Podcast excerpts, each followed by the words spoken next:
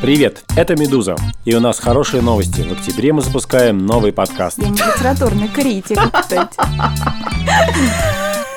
Книжный базар. Если ты позволила мужу заподозрить, что тебе нравится секс, ну, он должен, к порядочному человеку, он просто должен с тобой развестись в ту же секунду. Но мы любим, как говорится, Дэна Брауна не за это. Книжный базар.